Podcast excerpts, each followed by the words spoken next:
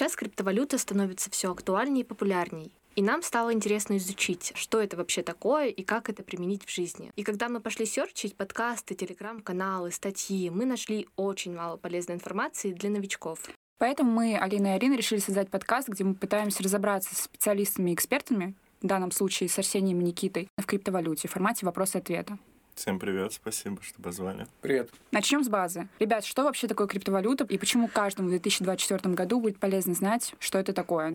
А начнем как раз-таки с криптовалют. Во-первых, обозначив, в чем основное различие, это то, что они не являются фиатными валютами. Фиатные mm-hmm. валюты — это валюты, которые выпускают центральные банки при поддержке государства. Соответственно, они полностью им подконтрольны. Криптовалюты, хоть и попадают под контроль госструктур, они все-таки имеют собственную свободу. Например, при хранении средств на банковском счету по определенным обстоятельствам его могут вам заблокировать. Чего не может произойти, если вы открываете криптосчет. То есть ваш криптокошелек не могут заблокировать, он всегда в вашем распоряжении, все пароли и ключи только у вас. Также еще один пример можно привести в случае с недавней ситуацией с санкциями и то, что Россию полностью ограничили от SWIFT-переводов. В случае с криптовалютами такого произойти не может, то есть вы можете переводить переводить криптовалюту в другую страну и там ее обналичивать свободно, вне зависимо от санкций. Также все вы, наверное, знаете, что криптовалюты очень волатильны, цены mm-hmm. очень динамические и с течением времени меняются. Это тоже одно из основных различий. То есть криптовалюты можно даже больше сравнить с акциями, с фондовым рынком. Он постоянно либо растет, либо падает и довольно волатильный. А если вообще сравнивать по безопасности, то есть вот у меня есть счет в банке и есть кошелек, где у меня лежит крипта. Ну, мне казалось, что безопаснее все-таки держать счет в банке. Все-таки все кошелек, может быть, кто-нибудь у меня украдет, узнает там пароль. Да, а в целом можно посмотреть на эту ситуацию с двух сторон. Во-первых, хочу сказать все-таки, что криптовалюта это довольно безопасно, если в этом разбираться, именно в безопасности. Есть разные криптокошельки, есть кастодиальные и есть некастодиальные. Как раз таки кастодиальные кошельки это когда вы регистрируете их у какого-то провайдера, например, биржа, и все ключи и пароли хранятся у нее. В таком случае, если биржу взломают, например, ваш кошелек могут просто забрать и все средства потеряются. В случае с некастодиальным кошельком кошельком. Все пароли и все ключи хранятся у вас, и здесь есть только один риск, что вы просто их потеряете. Тогда не получится восстановить уже доступ к этому криптокошельку. А в случае с банковским счетом очень много факторов, которые могут послужить тому, что ваш счет просто заблокируют. Какие-то черные операции, либо банку не понравится там, объем средств, которые перевели, или что-либо еще, и могут э, просто взять и заблокировать счет. С криптовалютой вот такого не произойдет. Поэтому, с одной стороны, и безопасно, но с другой стороны, есть э, свои за и против против.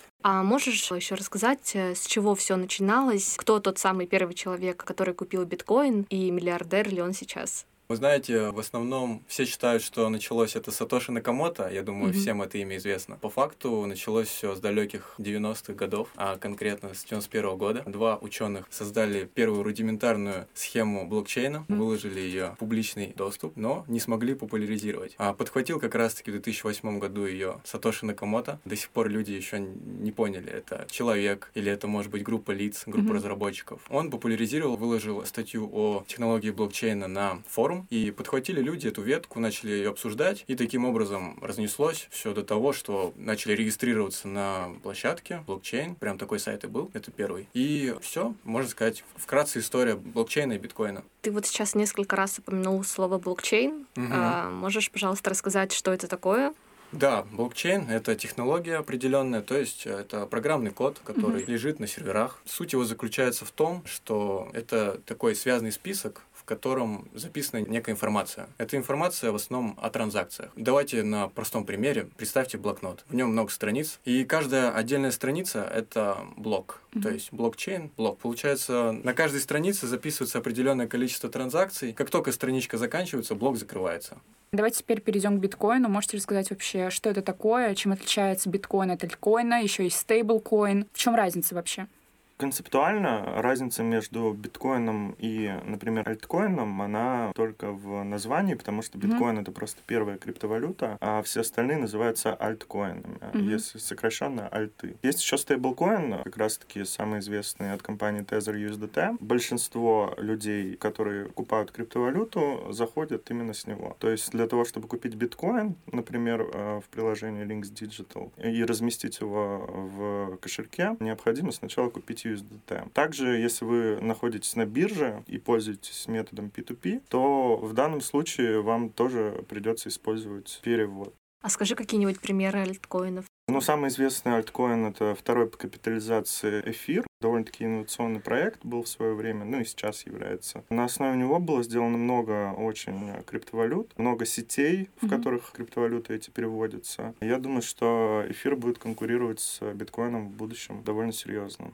Мы еще слышали про цифровую валюту и централизованные финансовые активы. Можете рассказать, это то же самое, что криптовалюта, или все-таки это разные вещи? В чем отличие? Ну, нельзя назвать э, ЦФА, CBDC, вот так называемые, которые выпускают центральные банки разных государств, криптовалютами в классическом понимании. Их можно сравнить со стейблкоинами, например. Но mm-hmm. отличие в том, что эмитентом являются центральные банки, то есть государства. В отличие от компании Tether, которая является независимой частной компании и выпускают э, свои стейблкоины, которые обеспечены реальными долларами. А что касается централизованных финансовых активов, так называемый крипторубль, цифровой рубль, его будут использовать, конечно же, экспортеры для того, чтобы можно было переводить за какие-то услуги, за товары, трансграничные переводы делать. Криптовалюта, у нее есть, конечно, функция, которая выполняет денежные средства mm-hmm. обычные, но для меня это в первую очередь инструмент для инвестирования, особенно в России, учитывая то, что инструментов как таковых, кроме российских акций сейчас на рынке, а попросту нет, потому потому что mm-hmm. не так давно заблокировали санкциями СПБ биржу, mm-hmm. где нельзя больше покупать иностранные интересные бумаги. Соответственно, остается покупать либо российские акции, которые исторически так не особо интересны, и криптовалюту. Ну и она интересна не только потому, что исторически доходность э, больше у криптовалюты, но и потому, что это новое направление для россиян и довольно-таки перспективное. А так ли это, что с появлением цифровой валюты популярность э, криптовалюты тоже вырастет?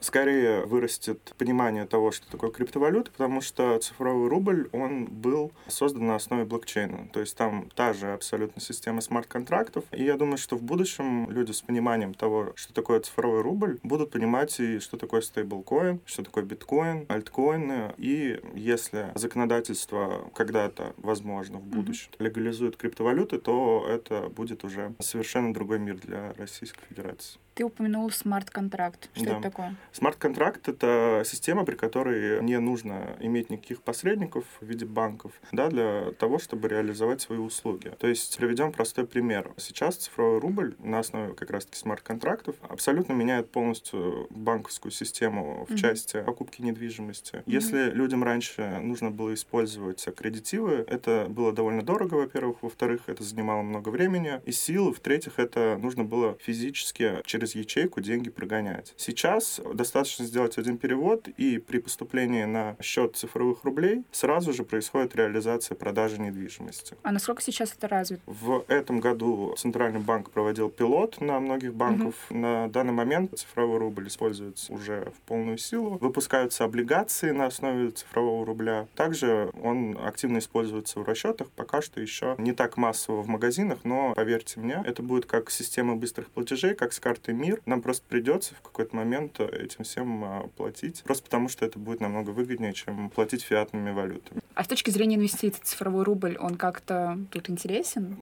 Опять-таки, тут э, интерес довольно-таки небольшой, просто потому что цифровой рубль не дает такую серьезную доходность, как дают криптовалюты. То есть в цифровом рубле можно сейчас в банках в среднем получить ну, процентов 20, при ключевой ставке 16. В отличие mm-hmm. от обычных криптовалют, где можно, в принципе, за неделю при правильном входе получить э, доходность намного больше mm-hmm. и не держать, например, целый год в цифровом рубле свои средства. Но сам цифровой рубль, mm-hmm. если положить его на накопительный счет, он даст вам 0% просто потому потому что это инструмент исключительно для расчетов, а не накоплений. Все-таки можно вложиться в обязательства какие-то облигационные, но получать проценты по цифровому рублю в банке вы не сможете. Поэтому для инвестиций цифровой рубль, конечно, не рассматривается, он рассматривается больше для транзакционных расчетов. В итоге мы узнали, что такое биткоин, стейблкоин, альткоин, а какой у всего этого фундамент, как мы можем понять, что это не воздух, не обман, как вообще доверять этому? Здесь нет никакого регулятора, и это, с одной стороны, хорошо, с другой стороны, плохо. С хорошей стороны, все активы, которые хранятся у вас, они хранятся исключительно у вас, а если вы храните их на кошельке, например. И э, нет какого-то верховного органа, который мог бы у вас эти активы изъять. Что касается обеспечения, то тут можно смотреть на криптовалюту. Криптовалюты вообще, в принципе, создают команды. Mm-hmm. И вот как раз-таки обеспечение криптовалюты — это перспективность самого проекта. Как э, например, если вот последний нашумевший проект Тон, The Open Network, который Telegram недавно внедрил, насколько он стал популярен и насколько он будет развиваться в том случае, если Telegram, например, запустит продажи, например, в Телеграме каких-то товаров за тонкоин. В таком случае он будет иметь э, довольно серьезный вес. Если мы рассматриваем стейблкоины, например, USDT, то, как я уже говорил, каждый новый созданный USDT обеспечен реальным долларом на банковском счете либо где-то еще. Если мы смотрим, когда процесс продажи USDT, то токены просто сжигаются, тем самым они дают баланс для того, чтобы цена не коррелировалась по отношению к реальному доллару. По идее, если я храню свою криптовалюту где-нибудь на бирже, эта биржа может как-то украсть мои деньги? Биржа является хранителем вашей криптовалюты в данном случае, mm-hmm. поскольку биржевой кошелек является кастодиальным, поэтому вы, по сути, свою криптовалюту не храните. Ее mm-hmm. хранит сама биржа, вы можете размещать ее на депозиты, например, можете торговать, но криптовалюта всегда будет под знаменем находиться криптобиржи, на которой вы это делаете. То есть mm-hmm. это не ваша личная криптовалюта, хоть она и на вашем счету, но если что, ваш счет, естественно, могут заблокировать, как это недавно было с Binance, который блокировал многим россиянам счета просто без объяснения причин, и тем самым люди теряли деньги. А почему еще нельзя хранить на бирже? Так это потому что биржа — это первые, кого взламывают, естественно. Ну и плюс они гораздо меньше защищены, чем э, кошельки. Гораздо лучше хранить свою криптовалюту, если вы не торгуете ежедневно, на криптокошельке все-таки, своем личном. А где хранить? Э, ну, тут, э, наверное, включить нужно ту же логику, что и с обычными банками-кастодиалами, где вы диверсифицируете свои средства между ними. Также у вас не должно быть одного кошелька, я считаю, должен быть холодный кошелек, в котором как раз-таки вы являетесь э, единственным бенефициаром и владельцем криптовалюты, которая там mm-hmm. есть. Плюс кастодиальный кошелек, э, на котором можно заниматься стейкингом, то есть э, зарабатывать просто на том, что вы ее храните там, ну, как депозит, если mm-hmm. сравнивать с банками. А, ну, и также можно обменивать довольно-таки быстро, просто, ну, вот, например, в Mast Wallet можно mm-hmm. обменять криптовалюту без комиссии за несколько кликов и хранить ее под депозит, например, хорошую ставку, намного выше, чем банковская. Даже была там, 5 лет назад на долларовом депозите. Поэтому это очень удобно, учитывая то, что доллар сейчас не снять, но стейблкоин USDT который вы можете положить на депозит, потом можно еще и снять в реальной валюте, то есть в долларах, евро mm-hmm. или в любой другой. А ты можешь немного подробнее рассказать про кошельки? То есть на кошельке я храню свою криптовалюту. А какие они вообще есть? Есть кастодиальные кошельки, есть некастодиальные кошельки. Угу. Есть кошельки холодные, которые не подключены к интернету. А самый известный пример, наверное, Ledger. Это такая флешка, на которой хранится криптовалюта. Ее подключаешь к компьютеру, и только тогда у тебя а, видны, видны все транзакции, видны все операции, виден баланс. Что касается хранения на таком кошельке, это довольно-таки безопасно, но в случае утраты той самой флешки или, как некоторые сейчас кошельки делают с картами, с чем только вообще не делают, но в любом случае это довольно-таки большой риск э, утраты своих средств при потере этой флешки. А что касается некостадиальных кошельков, э, здесь проблема в том, что очень многие люди забывают свою сид-фразу. Это действительно большая практика, и уже больше 20 миллиардов долларов было утрачено просто потому, что люди забывали свои сид-фразы. И это криптовалюта, которую больше не найти просто. Вот она где-то лежит. Окей, okay, а чтобы мне не забыть эту сид-фразу, ну, на всякий случай? Тогда Что... вам необходимо использовать кастодиальный кошелек, э, например, Mast Wallet, где вам э, поддержка на русском языке просто восстановит пароль при угу. простой биометрии и верификации. Прикольно. То есть вы свою криптовалюту там точно не потеряете, даже если все забудете. Нашем первом выпуске базовых понятий про крипту мы узнали, что такое криптовалюта и зачем в этом разбираться. Чем эта цифровая валюта отличается от традиционных валют и в чем ее преимущество? Кто создал биткоин, что такое блокчейн и в чем разница между горячими и холодными кошельками? Ну а в следующем выпуске мы обязательно разберемся, как покупать криптовалюту, где ее лучше хранить и кто такие хомяки и киты в мире крипты. Ставьте оценки нашему подкасту, подписывайтесь на наш телеграм-канал для новичков в криптовалюте, чтобы всегда быть в теме и не пропустить новые эпизоды подкаста. Все ссылки мы оставим в описании. Пишите нам свои вопросы про крипту, а мы обязательно зададим им экспертам и разберемся в понятиях за вас.